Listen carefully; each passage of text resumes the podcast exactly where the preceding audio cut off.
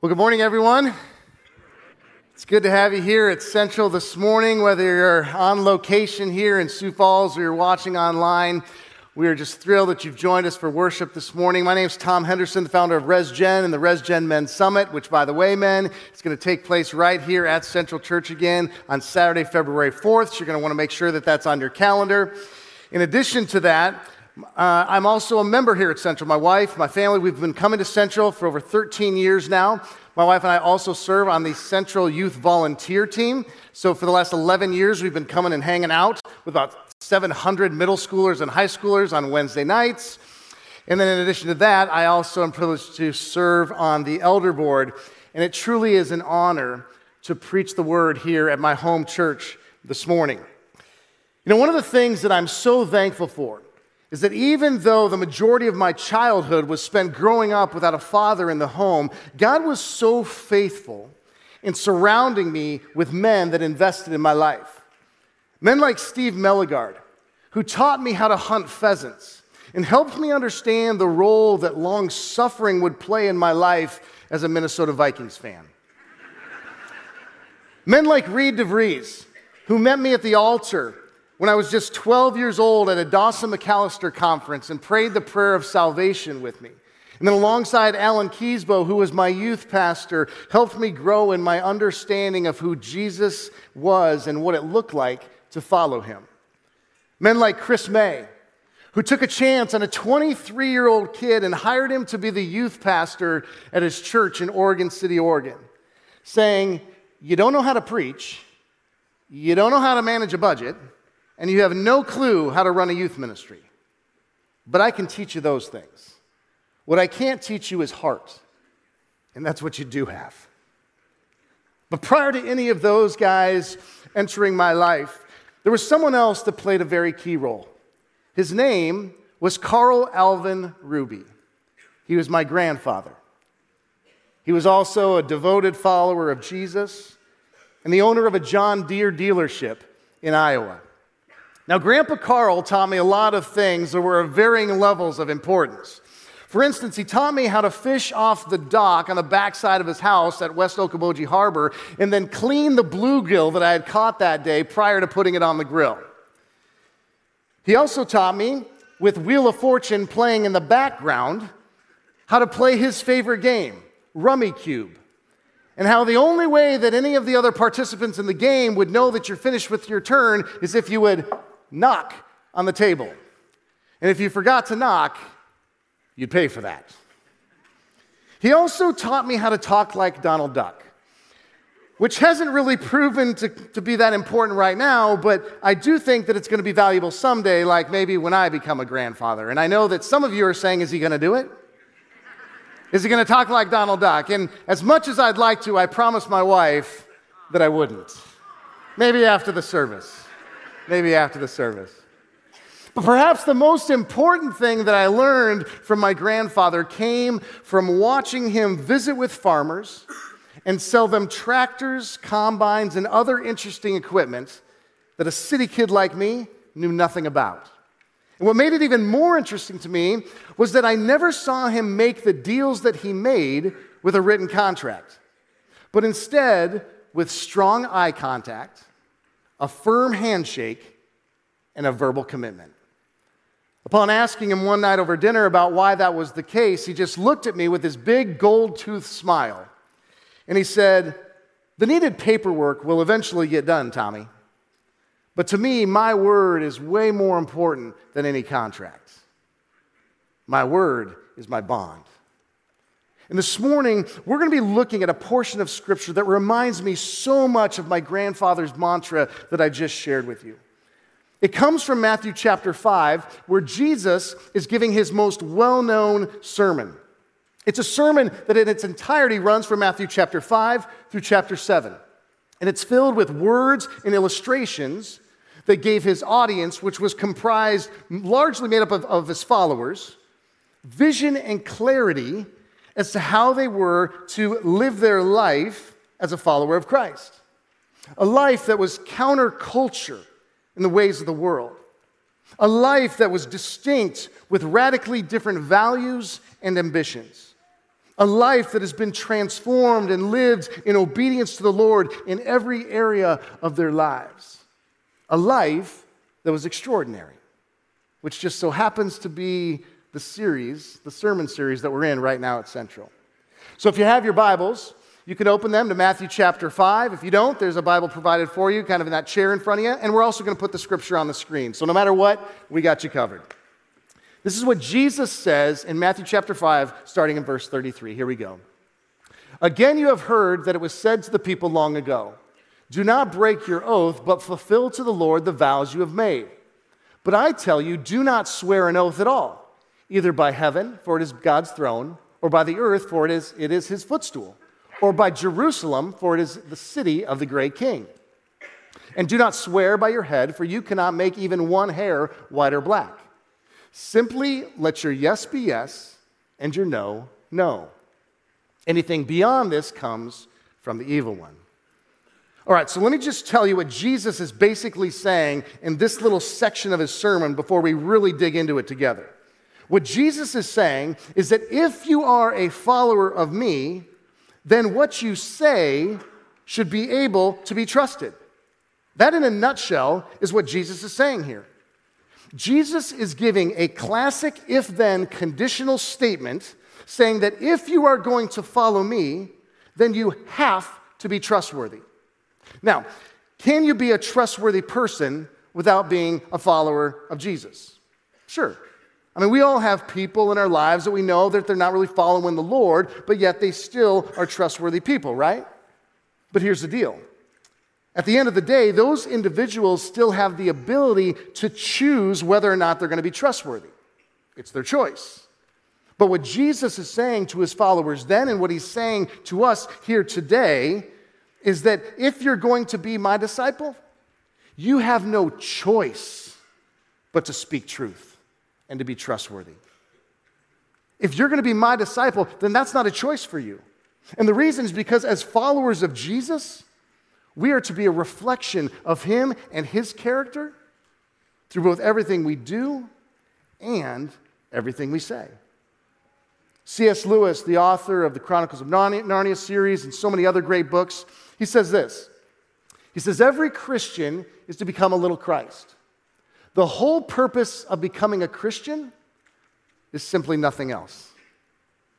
Powerful, right? That's the purpose of being a Christian is to become a little Christ. And because Jesus is the truth, as he says in John chapter 14 verse 6, and the most trustworthy person who's ever walked this planet, in our quest to become more like him, which is the goal after we come into a relationship with him, our desire should always be to be people of our word and people who others can trust. So today, I'm going to share with you two, two key components, okay, two components of what it means to be someone who is trustworthy, to be someone who lets their yes be yes and their no be no. And the first one is this trustworthy people speak the truth with their lips. Trustworthy people speak the truth with their lips. From the time we were kids, we've all been taught that honesty is the best policy, right? And that trust is the foundation of any healthy relationship. But the problem is that, that it's pretty easy for us today to write checks with our mouths that our bodies can't cash, or make promises that we may not even intend to follow through in, or embellish things to make ourselves look a little bit more impressive than we are. But you know what? This actually isn't something new. In fact, this same kind of thing is happening in Matthew chapter 5. So let's go back, refresh our memories, and read it together again. Jesus says, Again, you have heard that it was said to the people long ago, Do not break your oath, but fulfill to the Lord the vows you have made. But I tell you, do not swear an oath at all, either by heaven, for it is God's throne, or by the earth, for it, it is his footstool, or by Jerusalem, for it is the city of the great king. And do not swear by your head, for you cannot make even one hair white or black. Simply let your yes be yes and your no, no. Anything beyond this comes from the evil one. All right, now some of you may be asking, all right, Tom, what, what is the deal with Jesus talking about all this oath and vow stuff? It's a good question. And the first thing that we need to know is that unlike today, taking oaths and saying vows was a common practice in the Old Testament, where people would call on God or on something higher than themselves to serve as like a guarantee to others that what they were saying was true. So they would say something like, With God as my witness, I will do this. Or, I swear on God's head that you can trust that what I'm saying is true. The second thing that we need to know is that the, the oaths and vows that Jesus is saying to his followers that they no longer need to take is they're not the oaths that someone would take in a court of law prior to you know, them testifying or vows that a husband and wife would make to one another in a wedding ceremony. Instead, what Jesus is talking about here are those promises that people would make to the Lord or to others, often with no intention to follow through.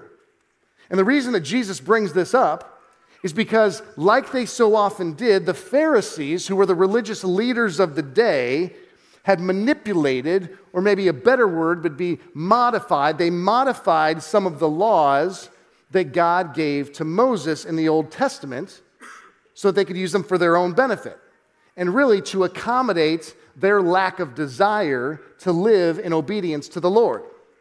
So while the Old Testament laws, which prohibited making a vow and then breaking it, read like this You shall not swear by my name falsely and so profane the name of your God. Or like this one in, the, in Deuteronomy, when you make a vow to the Lord your God, be prompt in fulfilling whatever you promised him. For the Lord your God demands that you promptly fulfill all your vows, or you'll be guilty of sin. So while the laws read like that, the scribes and Pharisees devised a number of what Michael Green in his commentary calls escape clauses, saying that as long as an oath or a vow avoids using the name of God, then it wasn't really a binding contract. So as long as they said something like, I swear on my head, or by Jerusalem, or by heaven, or by earth, or by that goat over there that I will do this, or that what I'm saying is true, and they don't mention God, then it really wasn't that big of a deal if they broke their word or said something that wasn't truthful. To which Jesus is like, Are you kidding me with this? Are you kidding me with this? I mean, first of all, it is impossible it is impossible to make an oath without having God involved because God is over all those things and He created all those things, including the goat. And second, if you are a follower of God, then the words that you say should always be truthful and trustworthy, whether they are tied to an oath or not. Or let's put it into today's terms. Jesus is saying that the words we say and the commitments we make shouldn't need phrases like, I promise, or to be honest with you. Not that we can't say those things, but that we shouldn't need to. Why? Because as men and women and students who are following Christ and striving to be a reflection of Him and how trustworthy He is, we should always and already be people who do keep our promises and speak only the truth. In the book of James, chapter 5, James puts it this way He says, Above all, my brothers and sisters, do not swear, not by heaven or by earth or by anything else. Or as another translation puts it, we don't need to add words like I swear to God to, my, to our words. Instead, all you need to say is a simple yes or no. So let me ask you, as we all step into the self evaluation chamber for a second, are you a person of your word? Are you a person of your word? Do you consistently speak truthfully to where others, and more importantly, God, would say that you are an honest person? That you are trustworthy?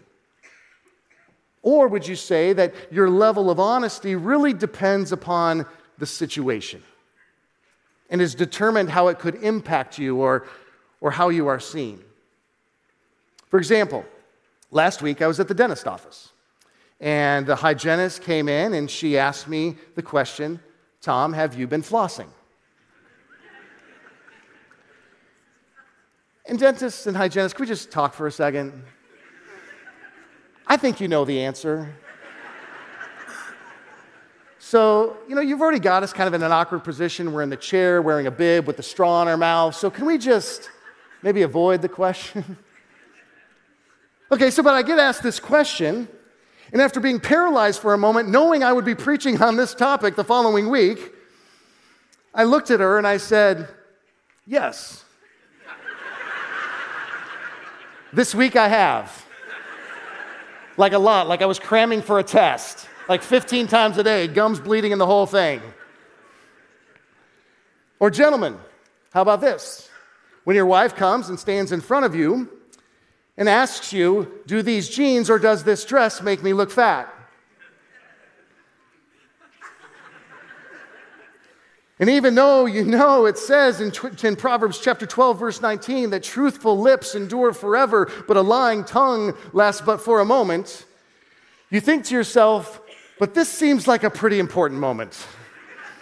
like one that could either save my life or end it. So you do the only wise thing that you can do in that situation. You act like you didn't hear the question. and you walk out of the room as quick as you can. Okay, obviously, those are silly examples. But seriously, as you really think about it, are you striving to be a man or a woman of your word? A person of consistent integrity. And what's integrity? It's really just the quality of being honest and trustworthy. That's what integrity is. So at home, when you say that you're going to be home at a certain time, or that you're going to take your spouse out on a date next weekend, or say that you're going to spend time together as a family tomorrow, are you fulfilling that promise? And if you are, are you present not just physically, but, but mentally and emotionally as well? Or are you answering just one more email? Or just sitting on your phone scrolling through that one social media feed that you struggle to get off of? Teenagers, are you being truthful when you tell your parents what you were doing last night? Or why you got home past curfew? Or are you leaving key elements out so that it's not really a lie, but yet it's not totally the truth either. How about at work? Are you being completely transparent with customers or shareholders or whoever? Or are you telling them half truths or what you think they need to hear so that they'll buy more of whatever you happen to be selling? Are you being honest about your accomplishments with, with your coworkers, with your boss, or, or your board members? Or are you embellishing them just a little bit in an effort to bolster your position or get what you want? How about in the classroom or on the college campus or in the locker room? Are you speaking truth in those environments? Think about your commitments as a whole. Do you follow through with the commitments that you make and honor your word with those? When you say that you're going to be somewhere, do you show up? Or are you making those kinds of commitments frivolously, like the Pharisees did? And then having to come up with excuses as to why you couldn't make this meeting or, or that event or whatever family function you'd rather not attend anyway. What if we ask those same questions to those that are closest to you, to your friends, to your family, to your coworkers, to your neighbors? What would they say about you? Would they give the same answers that you did? Friends, being people of our word who speak truthfully at all times is not an option for followers of Jesus. It's a requirement. Proverbs 12 22 says, The Lord detests lying lips, but he delights in those who tell the truth. But it isn't just about speaking the truth, it's also about living it out, which is the second key component to being someone who's trustworthy. The first is that they speak the truth with their lips, and the second is that they model the truth with their lives. I don't know if you remember where you were on Tuesday, November 21st in 1995, but I remember where I was. I was in Burgess Hall on the University of Sioux Falls campus, immersed in the sounds of one of the greatest albums of all time. And I say immersed because it was on this day that almost every guy in our dorm ventured down to Best Buy to pick up the newly released CD from DC Talk entitled Jesus Freak. And then proceed to play it at full volume all night long. And for those of you that are a little bit younger and don't know what a CD is, it's this magical disc that was able to hold somewhere between 10 and 15 songs, almost a full hour of music that you could place in this weird thing on your desk. And then it would pump that music from the disc into these very, very large speakers in your dorm or in your home. It was amazing technology at the time. But the CD was filled with such great music and such great songs, including the title Talk Jesus Freak. But one of my favorite songs on this album was called What If I Stumble? And it's a song about what happens when Christians make mistakes, what happens when we fall, what happens when we let people down, what kind of impact does that have on their lives? And the song begins in a way that I've never heard a song begin ever before because instead of just going right into the music, it actually begins with an author that was one of my favorite authors at the time by the name of Brennan Manning saying something that was very powerful. The song begins with him saying this The single greatest cause of atheism in the world today is Christians who acknowledge Jesus with their lips and walk out the door and deny him by their lifestyle. That is what an unbelieving world simply finds unbelievable. And friends, this, this was one of the biggest Pharisee issues. Not practicing what they preached and always being more concerned with how they looked, how they sounded, and being seen as great than with anything else. And how do I know that? Because Jesus tells us that in Matthew 23. Look at this. This is Jesus talking. He says, The teachers of the law and the Pharisees sit in Moses' seat. So you must be careful to do everything they tell you. But do not do what they do, for they do not practice what they preach. They tie up heavy, cumbersome loads and put them on other people's shoulders, but they themselves are not willing to lift a finger to move them. Everything they do is done for the people to see. They make their phylacteries wide and the tassels on their garments long, which were things that you would wear on like your robes to show how religious or knowledgeable or pious you were. They, long, uh, they love the place of honor at banquets and the most important seats in the synagogues. They love to be greeted with respect in the marketplaces and to be called rabbi by others. Let me ask you how many of you know people who talk a big game?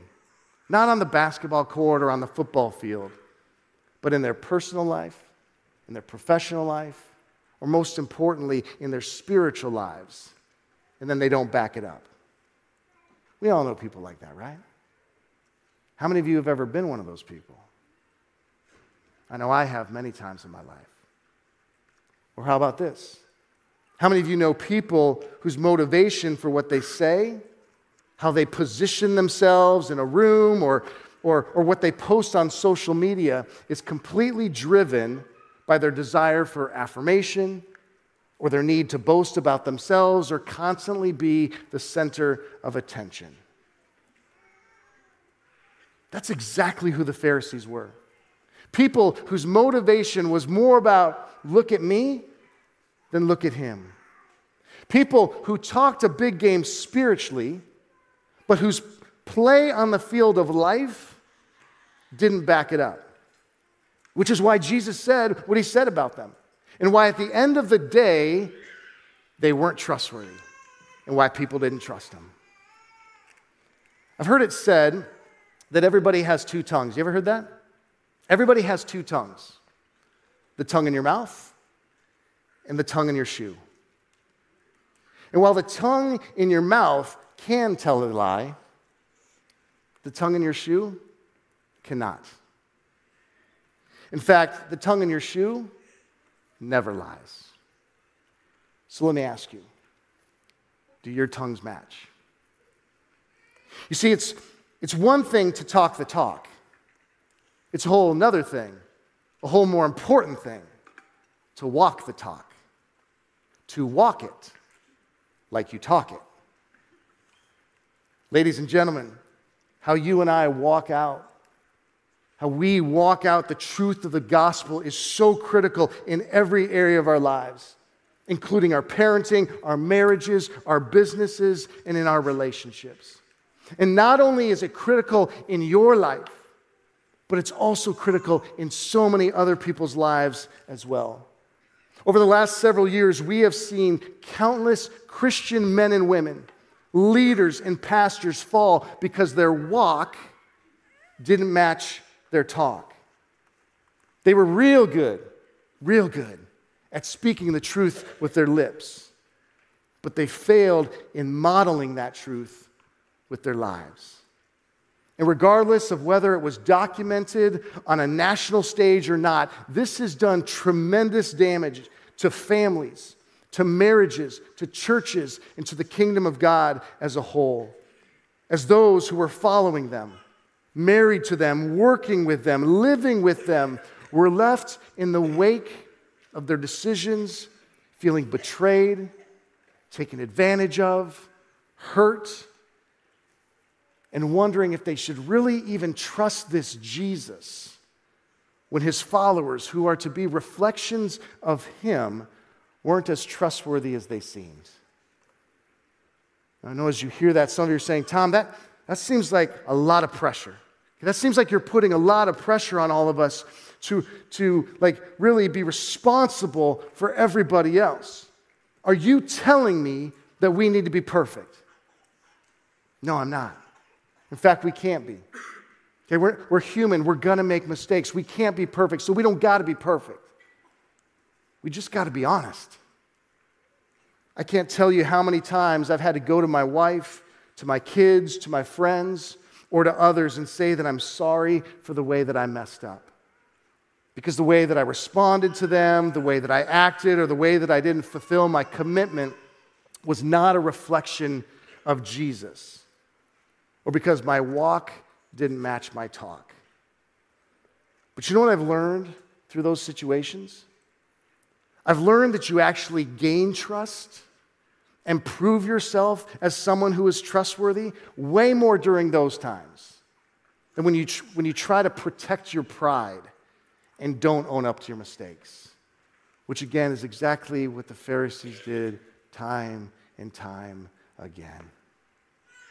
In 1 Corinthians chapter 11, verse 1, I believe in your notes it says 1 uh, verse 11, so you're going to want to change that. And, but in 1 Corinthians 11, 1, Paul makes a statement that I've just always felt is so amazing, almost egotistical at times as I've read it, wondering how could he ever say this?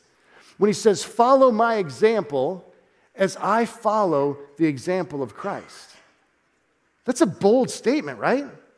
I mean, I don't know that, that statements get bolder than that. Follow me as I follow Jesus. But you know why he could say it with such confidence? And why people trusted him when he did say it? It wasn't because he was perfect. No, he was human just like you and I are. He made mistakes just like you and I do. But it's because every single day, in the power of the Holy Spirit, he stayed focused on modeling truth with his life. And at the end of the day, that's all that God desires for you and I as well.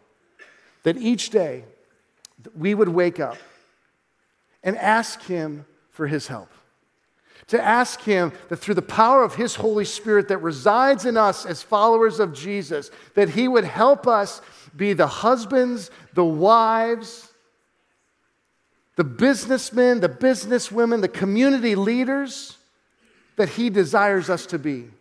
That we would be trustworthy in every role that we have, that we would both speak the truth as well as live out the truth that we would be the trustworthy people that He's called each and every one of us to be, even when we don't think anyone is watching.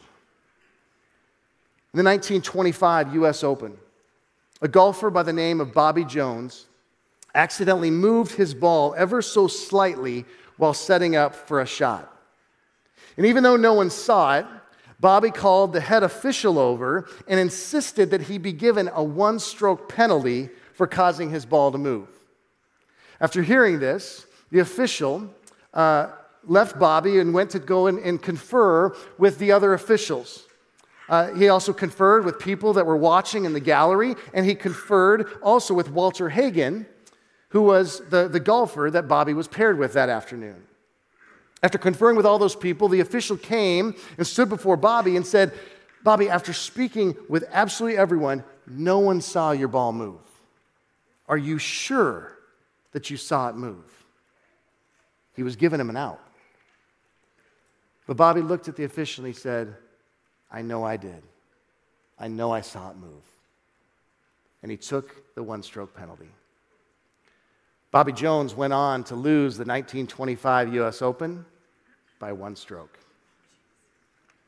And by taking that one stroke penalty, he proved that being honest and trustworthy was more important to him than anything, including winning a championship. And after being praised and congratulated for that honesty, he responded by saying this That's like congratulating a man for not robbing a bank. I don't know how else to play the game. I don't know how else to play the game. What if that was our mantra for living the Christian life? I don't know how else to play the game. I don't know how else to live this life other than by speaking the truth and living out that truth no matter what it costs us, and whether we think people are watching us or not. Not because we have to, but because out of our desire to be more like Jesus every day, we want to, and we choose to. How would living that kind of honesty, that kind of integrity, that kind of character change our marriages, our homes, our businesses, our neighborhoods, our community? Or how about you make it just a little bit more personal and say, how would me living my life with that kind of integrity, that kind of honesty, that kind of character change my marriage, my relationship with my kids? my relationship with my business partners, my workplace, my neighborhoods, my community, my relationship with Jesus. See, when Jesus said that we are to let our yes be yes and our no be no, it was a call to be trustworthy. And trustworthy people speak the truth with their lips and model the truth with their lives. So, that being said, how trustworthy are you? In a moment, I'm going to close our time here this morning in prayer. But before I do, I just ask you, what's God been saying to you? Maybe for some of you, you know that you haven't been speaking the truth in different areas of your life and you're not honoring your, your word to others in the Lord. Maybe some of you this morning has caused you to realize that, like the Pharisees, you've kind of been modifying the commands or the boundaries that the Lord has placed in your life just a little bit to accommodate your lack of desire for full obedience. Maybe some of you recognize that you're talking a bigger game spiritually than you're walking, and you haven't been modeling that truth with your life. Maybe some you've realized that, you know what, I really need to go to some people and apologize for not being honest, for not being trustworthy, showing them your humanity and vulner- vulnerability and your desire to grow in your trustworthiness. Maybe there's one, two, or ten of you in here that have been taking your commitment to Jesus a little flippantly. And that your yes to, to Him hasn't been yes but more of maybe a kind of. Yes, He's your Savior. We've accepted the gift of salvation, but if we're honest, is He truly our Lord? Is He your Lord? I'm just going to ask you, just bow your heads real quick. I'm going to give you 20 seconds, just 20 seconds for you just to be with the Lord, to confess whatever it is that you need to confess to the Lord. And then I'll close us in prayer.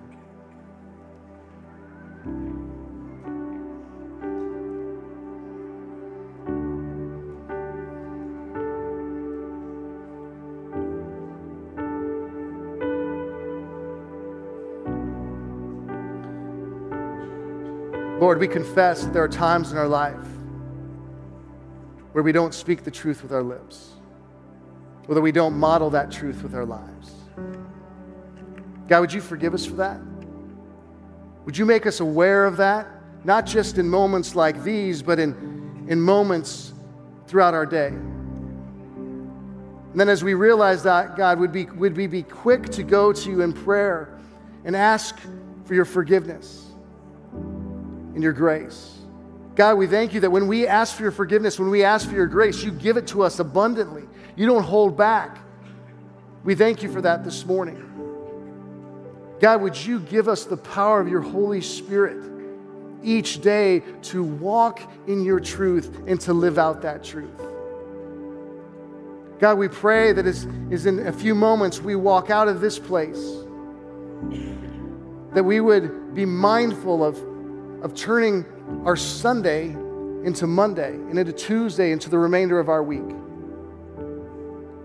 God, may we say a statement each and every day of, I don't know how else to play this game.